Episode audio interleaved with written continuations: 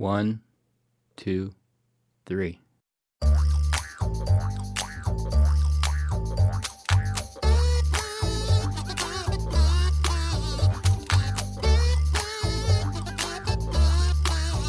Welcome to Three Song Stories, the podcast that paints audio pictures of people's lives using the songs that have bound themselves to their memories. Thanks for listening. I'm Mike Nairi. Our guest today is Marty Bourgeois. Marty's been a professor of psychology at Florida Gulf Coast University since 2006, and he owns a hip local record store called Beach Records. Before coming to Southwest Florida, he grew up and went to school in Ohio. Besides FGCU, he's taught and done research on social influence and group dynamics at Florida Gulf Coast University, the University of Rochester, and the University of Wyoming. He says he's had a lifelong passion, some would say obsession, he says, with music, and that he's a big fan of the local original music scene here in Southwest Florida. He has two grown sons who are both musicians, and he lives and spends as much time as he can on Fort Myers Beach. His name has come up a number of times through guests on this show, so now it's finally time to get to his song stories. Hey there, Marty. Hello. Get up on that mic. All right. How you doing? I'm doing well. How you doing? I'm doing very well. Thank you for doing this. Right. Um, okay, I, I, I'm going to start a place that usually comes later. When did you get your first album? uh, first album was probably around the year 1968. I'm guessing I was 10 years old. Um, I had been buying uh, 45s pretty steadily before then. Any idea what that first one was? Well, I think I got like, uh, gosh, I think it was, uh, and I had an argument with my mom about this because uh, she was cool with me buying uh, 45s because they were like 77 cents each or so.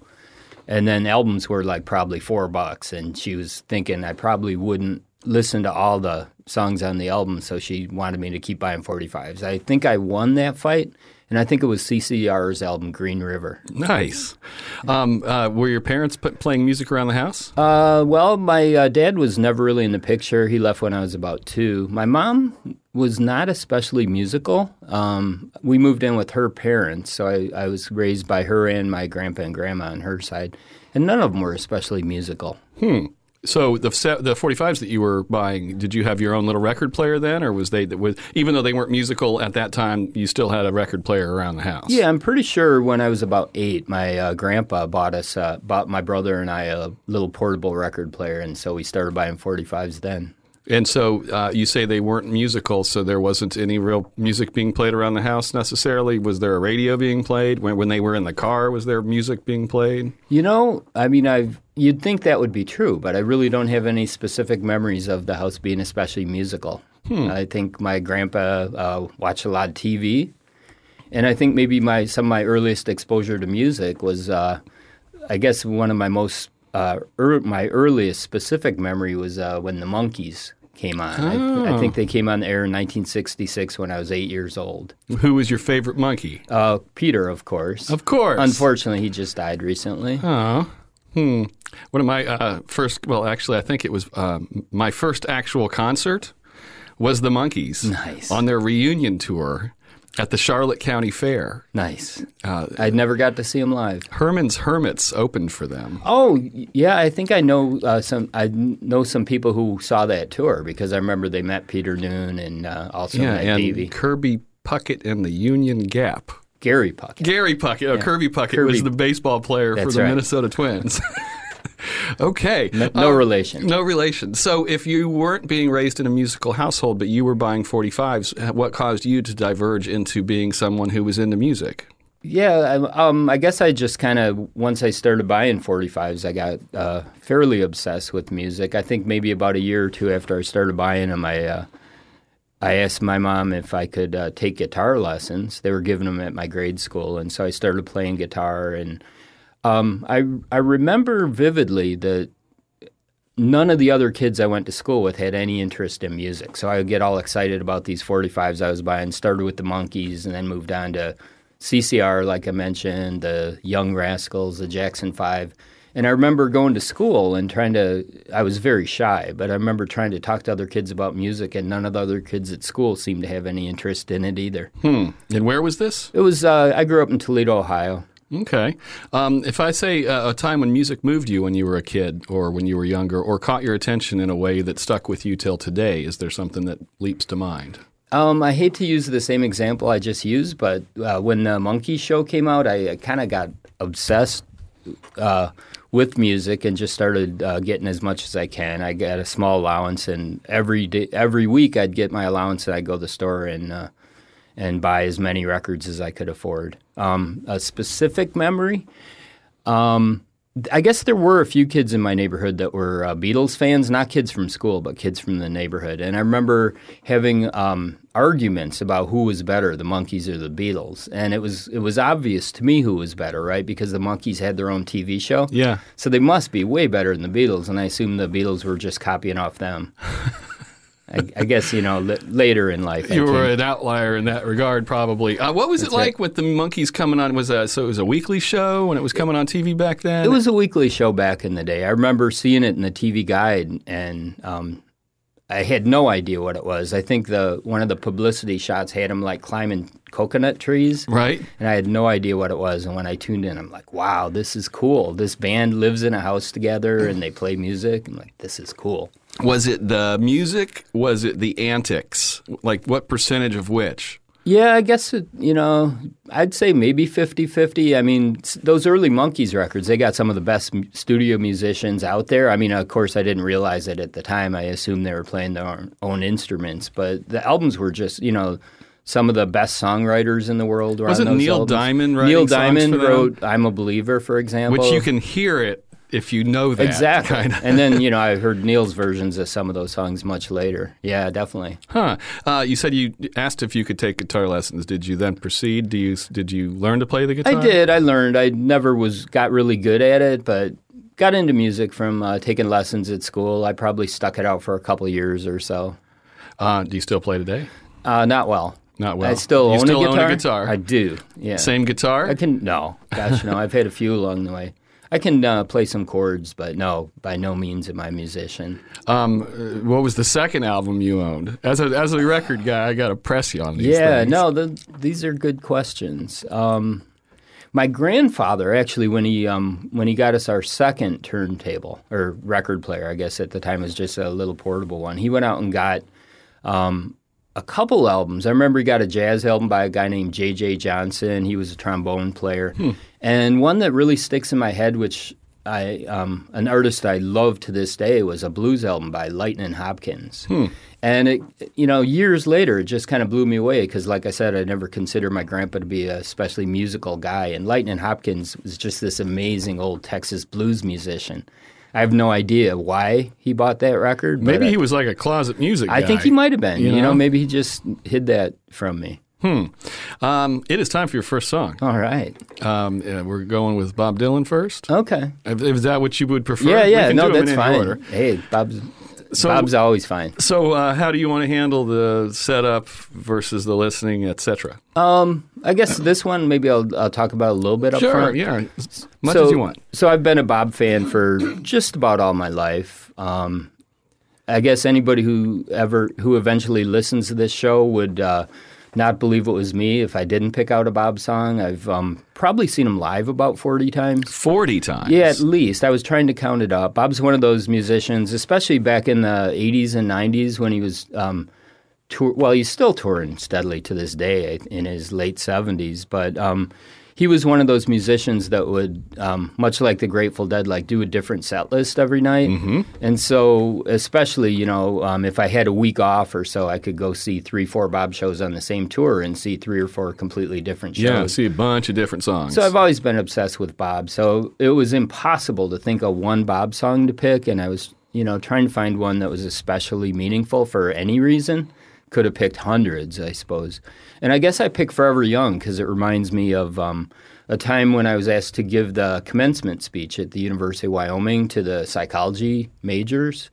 Um, we were so large, we had our own graduation in the psychology department. Interesting. And so I um, started scouring the web for uh, commencement speeches because I'd never given one before, and, and they, they, all just you sounded something to copy. Yeah, they, exactly. yeah, uh, they all just sounded kind of like platitudes. And then for some reason, uh, Bob's song "Forever Young" came to mind. And that was a song he wrote for his son Jacob when he was a baby, and it just seemed to fit the theme of graduation. You know, not forever young in the literal sense, but may you stay forever young. May you, you know, not ever completely grow up and and just keep going. So I just kind of recited the lyrics to that song and just kind of went from there on my speech. How was it received? Um, well, um, graduation's an interesting time in academia, right? Everybody's in a great mood. Obviously, the students and the parents are in a great mood because they. This is this is it. Yeah, That's right. Uh, the faculty are in a great mood because that means they have at least a couple weeks or maybe a month or so they don't have to do any grading for a while. So everybody's in a great mood. So I heard a lot of good things about it, but I I didn't believe them. Uh, well, shall we listen to it? Sure. Okay. Now this is the this is the slow one. That's right. So on the Planet Waves album, there's actually two versions. On side one is the acoustic, and then you, at the end of side one, you flip it and you hear the electric side. But the acoustic is definitely the vibe I'd, I was going for. All right, this is Forever Young by Bob Dylan, uh, like he said uh, from Dylan's 1974 album Planet Waves. So, how long ago was that uh, commencement? Uh, gosh, that's a good question. I was in Wyoming between 1998 2006 when I came here. So probably early 2000s, I'm guessing. Hmm. What did that remind you of then? Did that remind you of Bob Dylan? Did that remind you of one of the other times you've seen him play that song? Because surely you've seen him play that song. You know, he doesn't do that one uh, Oh, really? uh, live all that often. I think I have seen it once or twice. You know, some songs he does a lot more often than others, and he's always changing it up. But just kind of listening to that song, um, for one thing, it reminded me how long that song is. yeah, and it made me realize if I picked out longer songs, I, I could talk less, and I should. I guess That's not how it works. I'm rethinking that now. That's not how it works. Oh darn! Um, uh, uh, that song or that song is twice on that album. One is the acoustic version, one is the electric version. I know he kind of got some guff when he started playing electric. Where were you in that arc, and how did you feel about it, etc.? You know, at the time, I wasn't really a Bob fan. I didn't really follow Bob closely until I guess the first album I remember um, vividly was uh, Blood on the Tracks, which came out uh, right after Planet Waves, so mid 70s. And so Bob went through all that stuff about 10 years before then. Gotcha. Yeah. So that was not even on your radar. that was just that's history by the time that's you right. found him. That's right. But what the cool thing about that Planet Waves album is that he was reunited with the band, who was his backing band for that tour when he, you know, toured uh, the U.S. and the U.K. and uh, consistently got booed off the stage, or not booed off the stage, but got booed every night. They, Right. They never actually left the stage. Just played to the booze. That's right. Um, uh, there was a version of that with the band, right? That's Oh, not yeah. that's not the Planet Waves version though. That's a Yeah. different. No, the band actually is the backing band Oh, on so that what we were record. just listening yeah, there. yeah. Oh, There's okay. a live version with the band too. Oh, that's what I was. Yeah, that's I was on. digging around. Yeah, that's on. Uh, um, oh gosh, I'm blanking on the name. The live album that they did together. It's called Before the Flood. Uh, what is it about Dylan that got you? You know, that's a good question. It's um, I guess a combination of the obviously the words. You know, I mean, he's right. He's uh, won the Nobel Prize for Literature now, and so I guess finally you were onto something. decidedly so. Yeah. So def- you know, definitely started with the words. Um, interestingly enough, I don't really listen to lyrics much when I listen to music, but there's something about Bob that's different about that. Oh yeah, I can. And and maybe just the constant. You know, you mentioned the change he went through. He's he's gone through weird changes throughout his entire career, and um, you know, it's easier to stick with him on some of those changes than others. When he started doing uh, Frank Sinatra covers, I was uh, going to ask. pretty regularly over the last couple of years. Like, I think when I saw him at Barbara B, uh, what, about three years ago, maybe, um, about a third of the show were Frank Sinatra covers, right? And he was putting out Sinatra uh, albums, you know, entire albums of Frank covers or old standards covers. And why is the world's greatest songwriter doing cover albums? he was he he wanted some more booing. That's right. He That's missed right. the booing. Right. So going electric and becoming Christian and all the things he did uh, wasn't enough. I guess that's a good point. Uh, d- uh, you had that guitar. Did you ever learn any Dylan songs? Seems like there's a couple on Blood on the Tracks that might have been within striking distance. And that's the good thing about Bob Dylan is you can, you know, even if you can play four or five chords like I can, you know, you can uh, find a tab online and uh, at least strum along.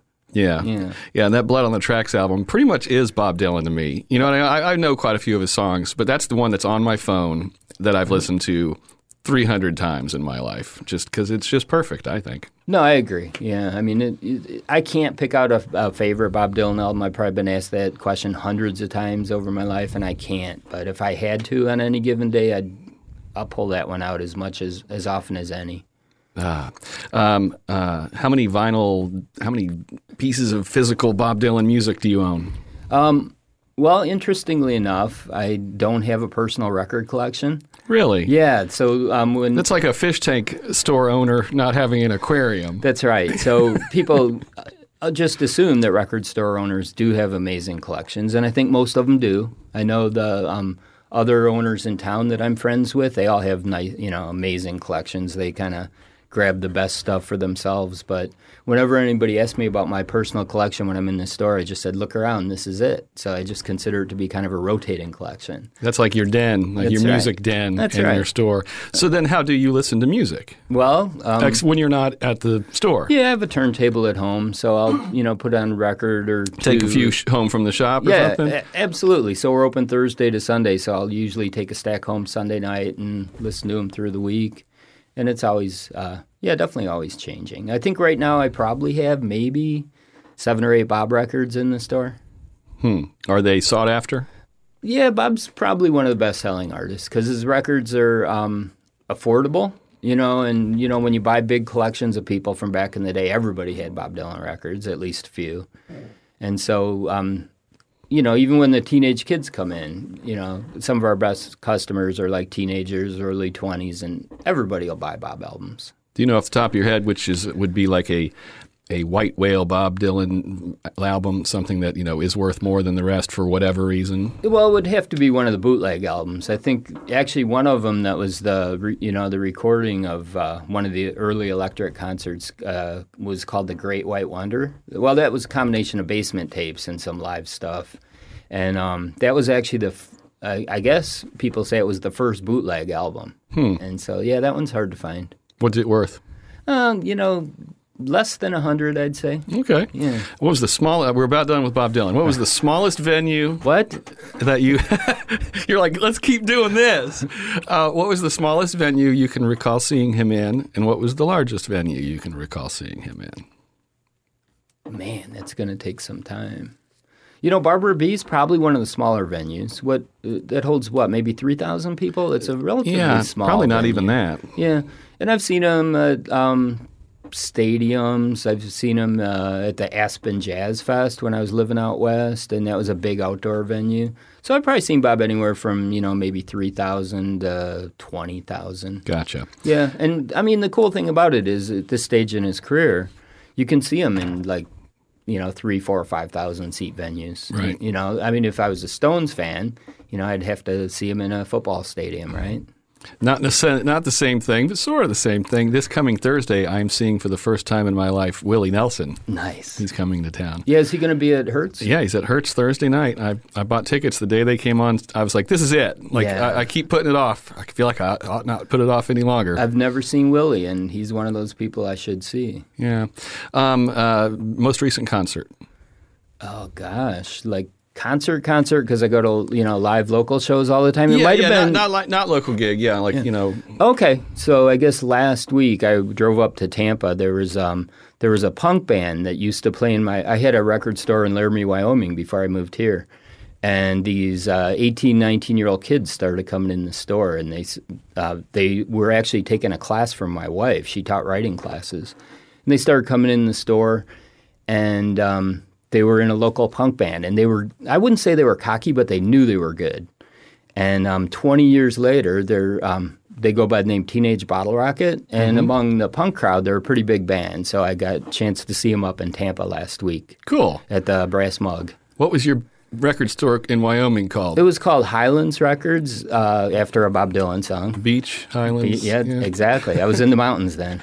I was going to guess Mountains Record, but I didn't know. That's right. Um, uh, uh, band or musician that you'd really like to see now? I guess maybe you say Willie Nelson, but is there anybody else that's out there that you feel like you should, you know, make it happen? I guess I feel like just for. Um, I guess I should see the Stones just for general principle. You know, that I mean, you could have said this 30 years ago. It might be their last tour, right? Or 20 years ago or 10 years ago. But, Yeah, I feel like maybe I should see the Stones. They're playing in Tampa, I guess, on this tour. Hmm. I have no desire. They're one of those ones that I just like. It's like uh, it's like Harry Potter. I missed it. Uh-huh. I don't want to catch up. Oh, yeah. I'm just No. going to let it keep going down the tracks. I can relate. Um, uh, I normally ask when was the last time you bought music that had a physical form. You're an outlier. Uh-huh. That would have been No. yesterday. Yeah. So uh, when was the last time you bought music that had a digital form, Marty? Ooh, you know what? Um, I I downloaded uh, album once in my life. It was um, a, a band called Graham Parker and the Rumour. I was Okay. a, I was a big fan. Uh, Graham came out mid '70s, like through late '70s. They were kind of a, I guess you'd call them not exactly punky, but influenced by punks. And um, like Elvis Costello came out right after Graham, and I think Elvis took a lot of Graham's. Uh, he was influenced a lot by Graham. Let's put it that way. So anyway, Graham Parker and the Rumour were a great band from the mid '70s through like 1980. They broke up, and then I think over 30 years later they uh, reformed. And when I found out they put a new album out, I couldn't wait to get it, so I downloaded it. Could you have gotten the CD? Was I, it still? I could have gotten the CD, but I wanted to hear it that day. What do you think about this resurgence of vinyl, like that the young hip bands are putting out now? You know, I keep hearing the vinyl's coming back, and I've been hearing that ever since I've owned record stores. And Okay. I'd, I'd love if it, the resurgence was as big as as it sounds like it is. There's I a- mean, relatively speaking, it Yeah. is. Well, there's a statistic that makes it sound really impressive, but if you really think hard about it, it's not necessarily. And that is, I guess last year was the first year that vinyl outsold CDs, Mm-hmm. which is like, wow. But just, I mean, that may just mean that nobody's buying CDs. It's it's a combination of both. Vinyl. Uh, I think 1989 was a magic year where CDs completely replaced vinyl almost overnight. Like if you walked in a record store in 1989, you'd see thousands of vinyl records. If you walked in in 1990, you'd see a handful of them and thousands of CDs. It was amazing how fast that happened. And then, you know, for what, over 10 years, there was absolutely no vinyl. And then, so maybe, you know, early 2000s, maybe they started coming back. And every year since then, vinyl sold a little bit more, a little bit more, and CDs are selling less and less.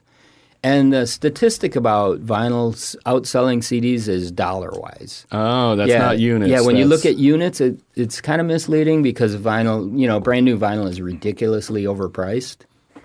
So, you know, if you're paying 30, 35 bucks for a brand new vinyl, then it, it's not surprising. Interesting. Yeah. Did you, uh, do you know Kate Scales? Oh, of course. I love Kate. You know, she's in New York right now doing I just saw that. Doing I'm this Facebook straight to, they've got like an old machine that you can feed music into and it will create a disc. And she is recording, people have made requests to record individual, I guess 45s Mm-hmm. probably, that are the exact, it's like not mixed, it's not produced, it is just boom, zoom, zoom. I love that. I actually should have hit Kate up to record a song for me. Yeah. yeah.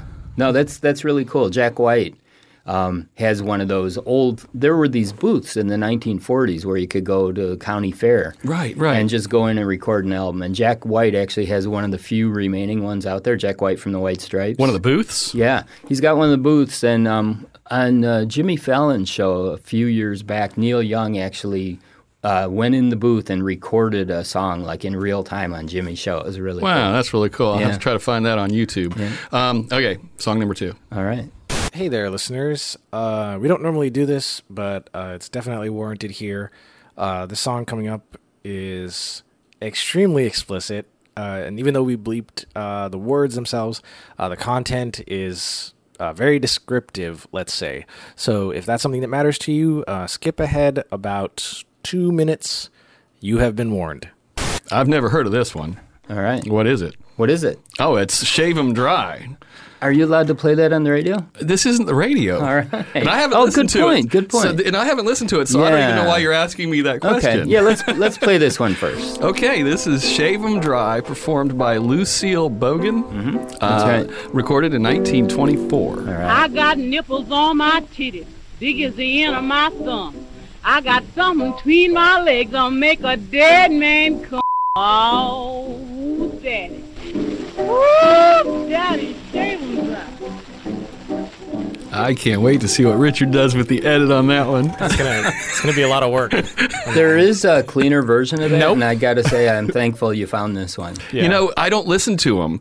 And in this case, this is not one that you can find somewhere like Spotify or something. Mm-hmm. So I just went to YouTube, I downloaded like six different versions, and I picked it based on the audio quality. Uh-huh. So I could tell by listening to the first five seconds that that was the best one. But uh-huh. I did not listen to it oh, until good. just then. That would be like, that'd be pretty racy tomorrow, That- if- let if- alone in 1924. I mean, if Tipper Gore had been alive back then, then we would have had the parental advisory stickers from the 20s. yeah, it's like two live crew in 1924. So what's going on Oh, there? yeah. Well, gosh, I mean, it's hard to to tell this story, uh, short version of this story. Yeah, but just go with it. I'll just start. So, in the early '90s, maybe my uh, wife Anna was working on her master's degree, and she was getting a master's in English lit, and she wanted to do her thesis on women's blues lyrics.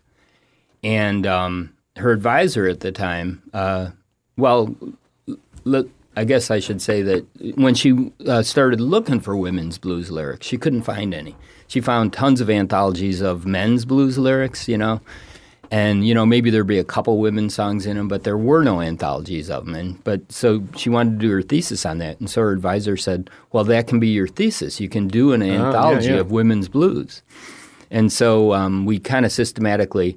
Now remember, there's uh, you can download stuff then, of course. So we uh, had to uh, find every record and CD we could find with women's blues in it. Uh, fortunately, there's a library just south of Toledo, Bowling Green State University. They have an um, amazing archive in their pop culture department of vinyl. So we would like literally spend hours and hours at a time. Um, we'd have parties where everybody would come over and we'd play records, CDs, or we'd go down to BG, uh, trying to decipher the lyrics. Now, as you can imagine, a lot of that stuff from the 20s, um, the recording is pretty poor. So we'd have to listen to something over and over and over again to get the lyrics down. And so um, this brings back a really specific memory of listening to this and what was she saying there? What was she saying there? And we'd kind of vote on it. So anyway, my wife ended up uh, getting a book out of it, or her master's thesis was published into a book called Blues Women by Anna Strong Bourgeois. And, um, you know, that's my shameless plug, I guess, for Anna's book. and it brings back great memories of Anna. She unfortunately died before I moved to Wyoming. But um, the cool thing about this song is about a week ago, I live in a duplex on the beach. I live in an upstairs apartment. Um, my downstairs neighbor um, is a young woman in her late 20s, and we're good friends. She has a six year old daughter. And she's a good customer at the store, too. And she just bought an album uh, last week, I think, called Copulate Copulating Blues. The, the song was actually on. Oh, really? And so um, she's she's also a server and gets home late from work. And so um, just about a week ago at 3:30 a.m. through my floorboards, I heard Lucille Bogan singing uh, "Shave 'Em Dry." Same version? Same version, yeah. Man, um, uh, I, in her research, did she learn? I mean, how much of an outlier was that for that time? Because it seems like that must have just been an incredible outlier, like something that wouldn't have been released to the broader public. And that's that's certainly true. And and the, I, matter of fact, I think this version was originally not released, and that's why she did a cleaner version. Um, at the time, as you can imagine, male and female blues singers, um, you know, they would sing in metaphors, right? Yeah. So you know, there's tons of blues metaphors that kind of stand in for it. So th- that's what I love about this song is there's no subtlety. there's no, yeah, it is. It is what it is. Oh yeah. Uh, okay. Um, when did you open Beach Records? Uh, gosh. Um, let's see. I moved here in 2006, and I'd say probably about six or seven years ago, I started selling records down in the flea market in Bonita Springs, Flamingo Island Flea Market. I was buying and selling online since I moved here, and it was outgrowing my house. And that's kind of what happened to me back in Wyoming when I opened the store there too. So I was running out of room, so opened up a space in the flea market, and I thought it was a cool opportunity for my kids to to help me out and make some money, and it would be their first job too. And they did, and so that was a great family thing. So about six, seven years ago, we opened up down there. I think we originally had hundred square feet, and then I got 200 square feet, and then 400 and 800, and I just kept outgrowing it. Then I think just about five years ago, um, I opened up the original location of the the storefront. So yeah, it was probably about five years ago, and then we moved into the place we're at now. I think in March. Hmm. You have bands there. Yeah, we we Sort had of? bands. That was one of the reasons why I wanted to open up a record store um, to kind of give bands the opportunity. I was, you know, becoming more familiar with the local music scene, and at the time, f- four or five years ago, there were very few venues for live, you know, for bands to play original music. You know, you can walk up and down the beach and listen to, you know, twelve versions of Brown Eyed Girl, you know, within a half a mile Yeah. but not too many venues for local original music. So we started doing that. And what was really cool is at the same time, a lot of people had the same idea I had. So now there's tons and tons of venues around town for uh, all these original live bands. Um, the old record store was much larger. We were over on San Carlos, like right around the corner from where we are now. And we had an actual stage. The space I rented was um, a church in a strip mall. And so we used the altar for a stage, and we had the pulpit for the DJ booth, and it was pretty cool. Yeah. And it felt like a venue, like we had, you know, uh, my my a friend of mine uh, put up professional lighting and stuff, and it felt like a real venue. Um, we downsized with this move, and um, so we don't even have a stage anymore. We just kind of move stuff out of the way. So when bands play there now, it feels more like you're just playing in a record store, and I, I have to say I really prefer that. There's there's plenty of really great venues out there. Yeah. And so that's what I tell people. We're not really a venue. We're just, you know, if you want to play in a record store, um, that we're your place. Uh, you mentioned, you know, you you like the Southwest Florida local music scene. You've been here since 2006. Uh, you know, it's really kind of turbocharging here in the past few years, if I'm not mistaken. Yeah, I'd say that's definitely true. Um, largely thanks to, I think, a lot of the venues that have been coming out over the last uh, four or five years. Who are some of the bands that play at Beach Records? Oh, man. It, you know, do I have to Sorry, do that? never mind, never mind. Um, I'll mention some of my favorites. so some of my favorites, uh, the Free Coasters, local reggae band, that's been around forever. that's Claire. Claire, Claire and John. They um, they rehearse in the store. They were just playing in the store last night. Um, I have good friends in a kind of a pop punk band called the Camaros. They're a three piece, and they used to play in the store. They have their own studio now.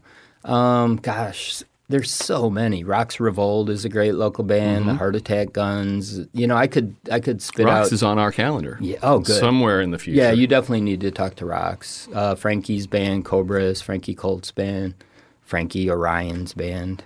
Yeah, so there's a ton of them, and I feel really bad because I'm leaving out probably 15 or 20 or 80 that Yeah. I should mention. Yeah, well, that's okay. Um, so, did you come here for the FGCU job? You know, my wife died in uh, 2004. We were living in Laramie, Wyoming. My kids were seven and nine. Laramie's a, a great town, but, uh, but it's a very small town. And so when your wife dies and you have two young kids and you're thousands of miles from home, I'm like, I need to start over. You know, every place you go in a small town reminds you. My wife died very suddenly. And so my goal was to go on the job market the year after I applied here. You know, I was going to take my time and kind of scope out different schools and stuff. Um, but then I think it was March or April, maybe a little bit later than now in the academic year in uh, 2005, I guess that would be. And I saw a job ad for FGCU. So, you came physically to So to this area. What I knew about the school, I did a postdoc at Florida Atlantic University in the mid 90s. And I remember reading when I was in Florida that they were going to put a university somewhere between Naples and Fort Myers. And I'm like, why would you put a university between Naples and Fort Myers? There's absolutely nothing there. so stuff would be there. Yeah, exactly. and then, you know, years and years later, I saw a job ad. Florida was one of the places I was thinking about coming because um, it's easier, much easier for my family to, to come here than it was Wyoming. And so I figured to be closer to family and stuff like that. So um, I wasn't really seriously looking for a job at the time, but all they asked for was a, a, a CV and a cover letter and a statement. And so I just kind of whipped one out and whipped one off and sent it to them. About a month later, they asked me if I wanted to come down for an interview. And I'm like, oh, yeah, I did apply there, didn't I? Yeah, so I'm here. What was it about here that made you decide to come here? Was there Well- something that you stuck with you that you liked? I think um, doing my postdoc, so Florida Atlantic's in Boca Raton, and we lived in Deerfield Beach. We lived a block from the beach. It was kind of a really great time in our lives. Like my wife just got her master's, I just got my PhD. We got married, we moved 1,200 miles, I guess, and it was our first real jobs, you know, real academic jobs. Like I said, she was teaching literature, and soon found out she was pregnant with our first son, and it was just a great time of life, and we just absolutely loved Florida. Um, postdocs are temporary jobs, and I knew that at the time. And so from Florida, we went to Rochester, New York, and Laramie, Wyoming. And I, at some point, I realized that growing up in Ohio and spending all that time up north, that I, I'm really not a big fan of snow and cold weather. Yeah. So I finally came to my senses. Hmm. Did you move to, immediately to the beach? Oh yeah, yeah. That was my philosophy. You know, a lot of my colleagues kind of tried to talk me out of it. They, you know, they said you should live in Estero or you know, Gate. I don't think it was called Gateway at the time, but you know that neighborhood up there, someplace close. And my philosophy was, I'm coming to Florida because of the water. Yeah. Right. I mean that. I mean it's a great university. Don't get me wrong. Great job, great colleagues, and everything. But you know the weather and the water what brought me here. So it's kind of a trade off. You know, I'll do my 30, 35, or maybe in season 55, 65 minute drive Yeah. to and from work, and it's a trade off to you know spend every morning literally on the beach. Uh, which way do you go? Um, well, well, well, I used to live at the south Locals end. of- will understand. Oh yeah, yeah, Yeah. I used to live at the south end of the beach, like down by the movie theater. So I would kind of go south through Bonita. You can't get there directly, right? So now I live up north. I live closer to the um, Times Square and the bridge and everything. So now I go north. Gotcha. Yeah. The good thing about it is, you, you know, even when the traffic backs way up, it, you know, somebody will always let you out. So, Yeah, yeah. And I, I kind of drive against the traffic because I'm leaving the beach in the morning Right. and I'm coming back at night. Um, how much has the curriculum changed for incoming psychology students since you were an incoming psychology student till today? And that's probably like an hour's long conversation Yeah. potentially. But I just I'm wondering for somebody who is teaching it now still, but had to start that training somewhere. Uh-huh. Yeah.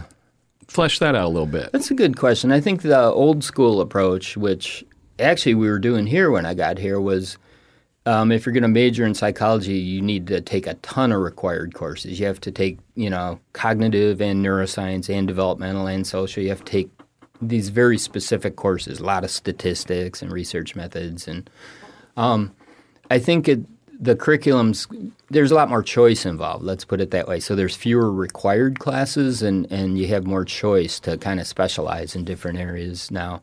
You know, back in the day, we just, you know, you just assume that a major like that is going to give you a broad, you know, liberal arts background. Um, so you're a generalist, and now I think you can kind of specialize more, even at the undergrad level now. Uh, does music ever fit into your teaching at all? You know, you'd think it would, wouldn't you? Like a lot of my colleagues use music very effectively, and I, I have to say, um, other than uh, you know Bob Dylan references I drop into lectures, I'd say no. Okay. Uh, your research was on social influence and group dynamics. Is there any influ- or any uh, overlap between that and music and crowds and all that stuff?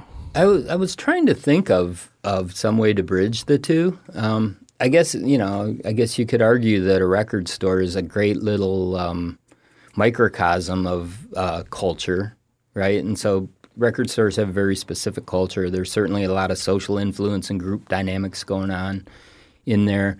Um, I get to hear way more than I want to hear about all the gossip of local bands, drummers quitting and leaving and, and coming and um, so I guess I never, you know, I almost feel like uh, um, multiple personality. Like I have my identity as an academic and my identity as a record store owner, and a lot of people who know me in either um, domain are surprised when they find out that I have this whole other life. Uh huh. Um, but so I guess maybe even like thinking about doing this show kind of made me think about that. And I, so yeah, I guess I should probably read some of the papers I've written on group dynamics and you know, if nothing else, maybe figure out how to how to market my store. Um, uh, before we get to your third song, um, do you do social media? I um I do Facebook for the store. I'm We're just not- not- wondering uh, your thoughts on you know group dynamic and influencing. You know things have gone. Uh, speaking of turbocharged, you Yeah. know, we've, we've, we're in this whole weird new world that seems like it's been here forever, but it really hadn't been here for about, about ten years. It is totally weird, and it's just it's technology, right? So people argue that oh, Facebook is resp- and Twitter are responsible for you know polarizing society and stuff like that, and you know people have probably ma- been making that argument going back to Gutenberg, right? Right. The printing press, Yeah, and, yeah. and so it's almost like every new wave of technology that makes it easier to communicate is kind of, you know, instead of bringing us together, is pulling us apart. And it, yeah, I mean, it, it seems a little bit scary. Okay, song three. All right. This is uh, "To Live Is to Fly." Okay. Uh, so what's what's the story? And this is the, I did get the live version that you asked for. Oh, cool. Yeah. So, um, To Live Is to Fly was written by Townes Van Zandt, a great songwriter. If you don't know Townes, you should definitely check him out. Uh, Steve Earle, another songwriter, once said, while he was opening on a tour for Bob, he said, Townes Van Zandt is the world's greatest songwriter, and I'll stand on Bob Dylan's coffee table with my cowboy boots on and say that. And Bob was cool with it. Bob has actually covered some Townes songs. Um, and the Cowboy Junkies are just a cool band that came out in the 80s. Um, they were two of my wife's favorite bands, and I chose this song because uh, when I was asking my kids what were some of their earliest musical memories, and um, they were and there were memories of their mom playing a lot of town songs to them and playing a lot of cowboy junkie songs to them, and so th- this is, um, I guess, a song that kind of um, helps me think about how Anna really helped me instill like this love of music in my kids at a very young age. Probably without even trying. It's not like we consciously said, "Okay, you're going to be into music." They were just immersed in it, right? When was the last time you listened to it? To live is to fly. The live version that we're about to listen to. Um, probably when you asked me to come up with the the songs for the show, which would have been a couple months back. It had it had been a while. Yeah, I listened to Townes a lot, but this particular version, it's been quite a while. Okay, well, let's listen to it. this is uh, To Live Is to Fly. Like you said, written by Townes Van Zandt, performed live here by the Cowboy Junkies from their tribute to him.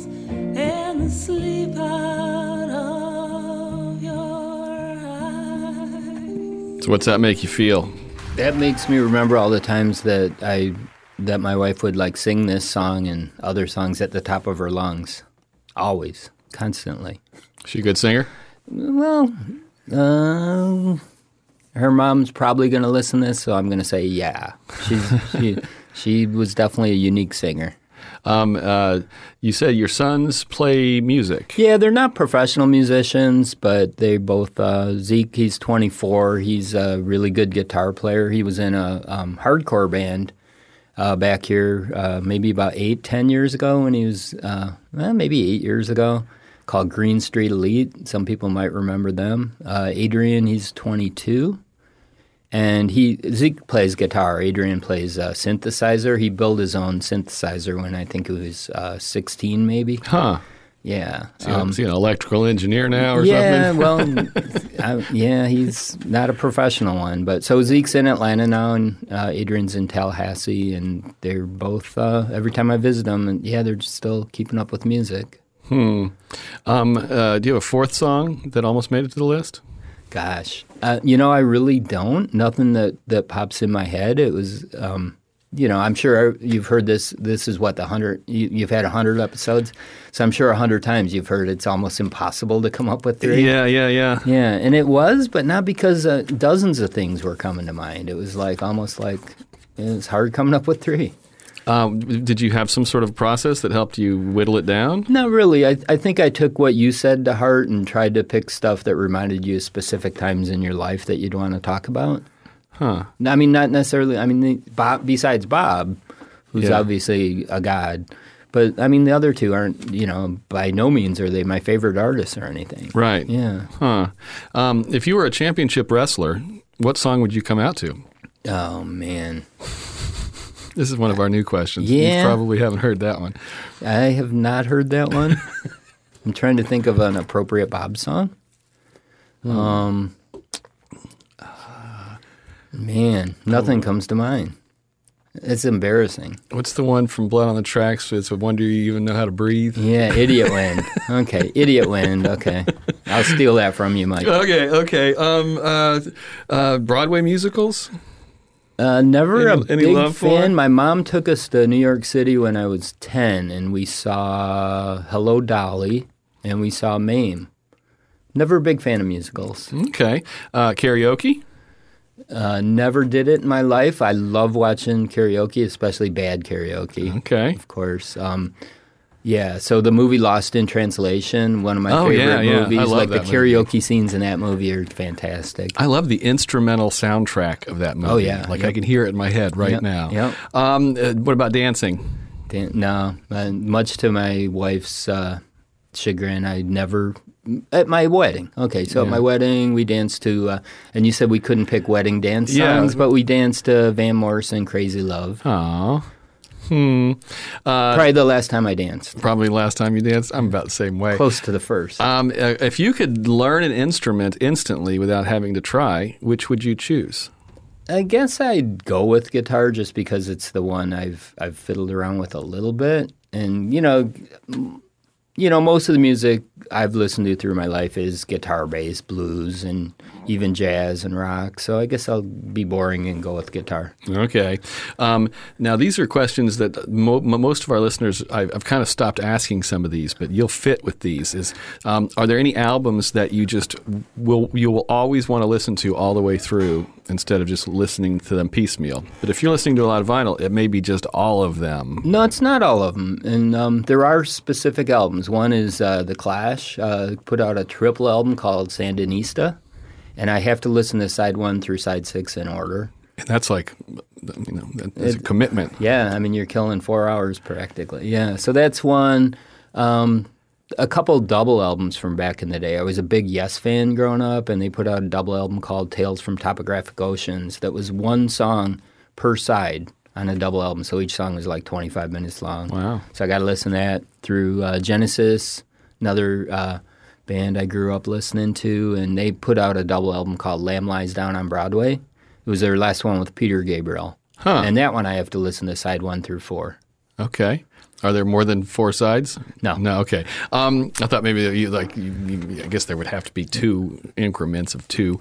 Um, uh, best album of all time? Is there Can't. like a perfect? Can't Mm, do it. can't. Um, uh, is there an album that you're looking for for your store that would be like? I really hope this comes in. Yeah, gosh, anything that uh, Sister Rosetta Tharpe had, had ever put out back in the day. Are you familiar with her? I'm not. Oh, she was an amazing uh, gospel musician who played electric guitar. Okay. She was fantastic. Is that her some- albums are like Grail albums. Like I found one. I went on the Mississippi Blues tour a couple years ago, and I found one of her albums in a store in Memphis, and probably paid eighty bucks for it. And that's there's no album I won't sell, but if I really, really want a record, I'll just put a really high price on it, just so nobody will buy it. And Gotcha. So that way you can just keep it, but make a little money. that's right. So Sisters, uh, one of those. Do you know uh, the name Dick Spotswood?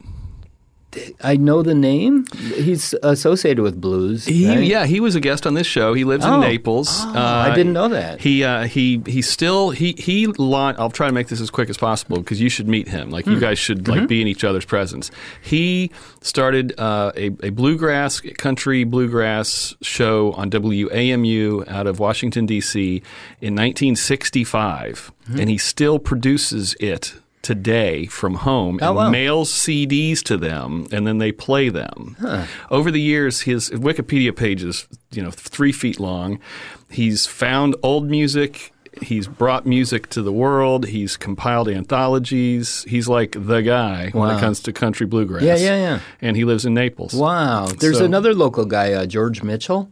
Hmm. He's a photographer, and he did he like uh, produced some blues albums like back in the 50s and 60s, some of those old country blues albums. And turns out he's just living in Fort Myers, still taking pictures. Hmm. And um, yeah, there's some amazing people in this area. Yeah, well, they all come here for that sun. Oh, yeah. that non-snow winter. Um, okay, we're coming up toward the end here. You're so relieved, I can tell. That's right. Um, what would your 14-year-old self think of Marty today in Fort Myers Beach? I think when I was 14, my two goals in life were to, um, believe it or not, to uh, be a DJ on the radio and to work in a record store. So I accomplished one of my goals. So I think I'd be happy. You want to put your DJ voice on now? You can, you know. to? Can't, can you turn the bass down? I can't do that. so you'd be pretty happy as a, you know, you've you've owned a couple record stores over the years. Owned a couple record stores. I think being a, you know, my mom was a school teacher. And so at some point in my life, I realized that that's a great lifestyle. You know, you can work your butt off for a semester and then take a couple weeks and kick back a little bit and then work your butt off again and then summer comes, and so yeah, I think I'm living a lifestyle my 14 year old uh, self would um, not be surprised about. Cool. Uh, can you recommend three people for this show? Uh, yeah, I figured you were going to ask this, and I think what I'm going to do is um, I mentioned one of the local bands, the Camaros. Okay.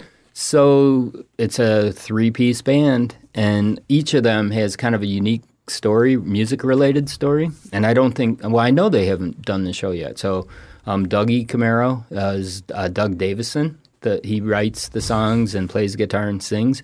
Doug's been in and out of bands in Fort Myers for about 20 years strip club bombs, pop pop.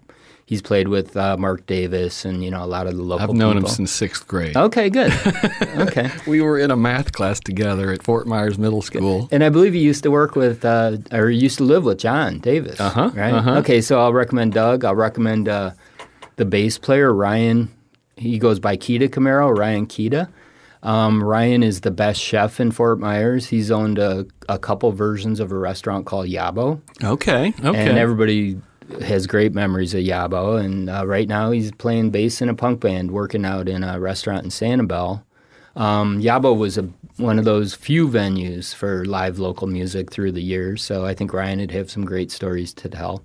And the drummer is uh, Stevie Camaro, Steve Jenkins, and Steve has only been in Fort Myers a couple years. I think he moved here in 2016, but he's played in punk bands in uh, Arizona and California and has a lot of great uh, punk rock stories to tell. Okay. Well, uh, draw attention to this episode to them, and then we'll reach out to them All too. right, we'll do. Um, okay. Are there any songs you'll avoid listening to for some reason, especially if it has a negative memory association? No. Well, um, yes. Anything by Twenty One Pilots. Oh, okay. I'll let my For daughter some know reason, that. for some reason that uh, grates on my nerves. Okay. Um, eh, but real quick, I mean, modern music. Are you still listening to like stuff? I mean, you know who Twenty One Pilots is, and that grates on your nerves. Or was that just exposure from your sons? Or? Not deliberately. I mean, you have to keep up. You know, in a record store, people come in and ask for stuff. But honestly, I don't keep up with new stuff as much as I should. okay. Well, uh, any final thoughts? No, um, you are really good at this. Oh, well, thank you very much. You're really good at this too. thank you. No, thank you, Mike. We make this show in the studios of WGCU Public Radio on the campus of Florida Gulf Coast University in Fort Myers, Florida. Richard Chinqui is co creator and producer. Tara Callaghan is online content producer and sometimes host. Chris Duffus is executive producer. Our theme song was made by Dave, Dave, Dave Cowan and Stick Martin at Monkey House Studio in St. Pete. For this week's parting tune, we're going back one year to episode 55 with Maestro Nir Kabaretti, who's best known in our part of the world as the music director of the Southwest Florida Symphony, but he's better known around the world as the music director of the Santa Barbara Symphony, which he's led since 2006. His first song story revealed the fact that had he not come across the film Fame when it came out when he was about 14, he would not be living the life he is today. He was attending a normal high school, following his parents' wishes, pursuing an education that would lead him toward being a doctor or a lawyer. And then this film came out, and uh, and all of a sudden I realized, oh my gosh, there is a school where kids with talents can get together, and then you share things, and it's it's such an enriching environment. And uh, um, by coincidence, uh, uh, one person I knew well said, "Well, you know? There is this art school in Israel, which in that time had only one school. Uh, why don't you try to audition?" And I've seen the the film, as said, and I said, "Oh, oh my gosh, I would love to get into a school where people uh, have the same." approach to art that have a lot of interest together which was really tough going to a normal and i did one year in a normal i would say normal high school Yeah, yeah. it was tough for me to kind of get to you know along with kids that couldn't care less about music so uh, i made the audition and uh, luckily i won a place in this classroom. So all of a sudden i go to school and i have actors and painters and musicians but more than anything else what this school gave me is the opportunity to be together with people like me. And all of a sudden, I see one person is playing the trumpet and is playing in a youth symphony. And I said, Would you like to come to a concert? I went to a concert. One of our colleagues played a harp, and uh, she had a concert, and I went to see her playing with as a solo. And all of a sudden, I'm, I'm trying to go to I'm starting to go to classical concert and I'm going to plays and I'm seeing exhibitions that my friends were part Were of. Were you just like, these are my people? Yes, absolutely. Yeah. Absolutely. Keep listening.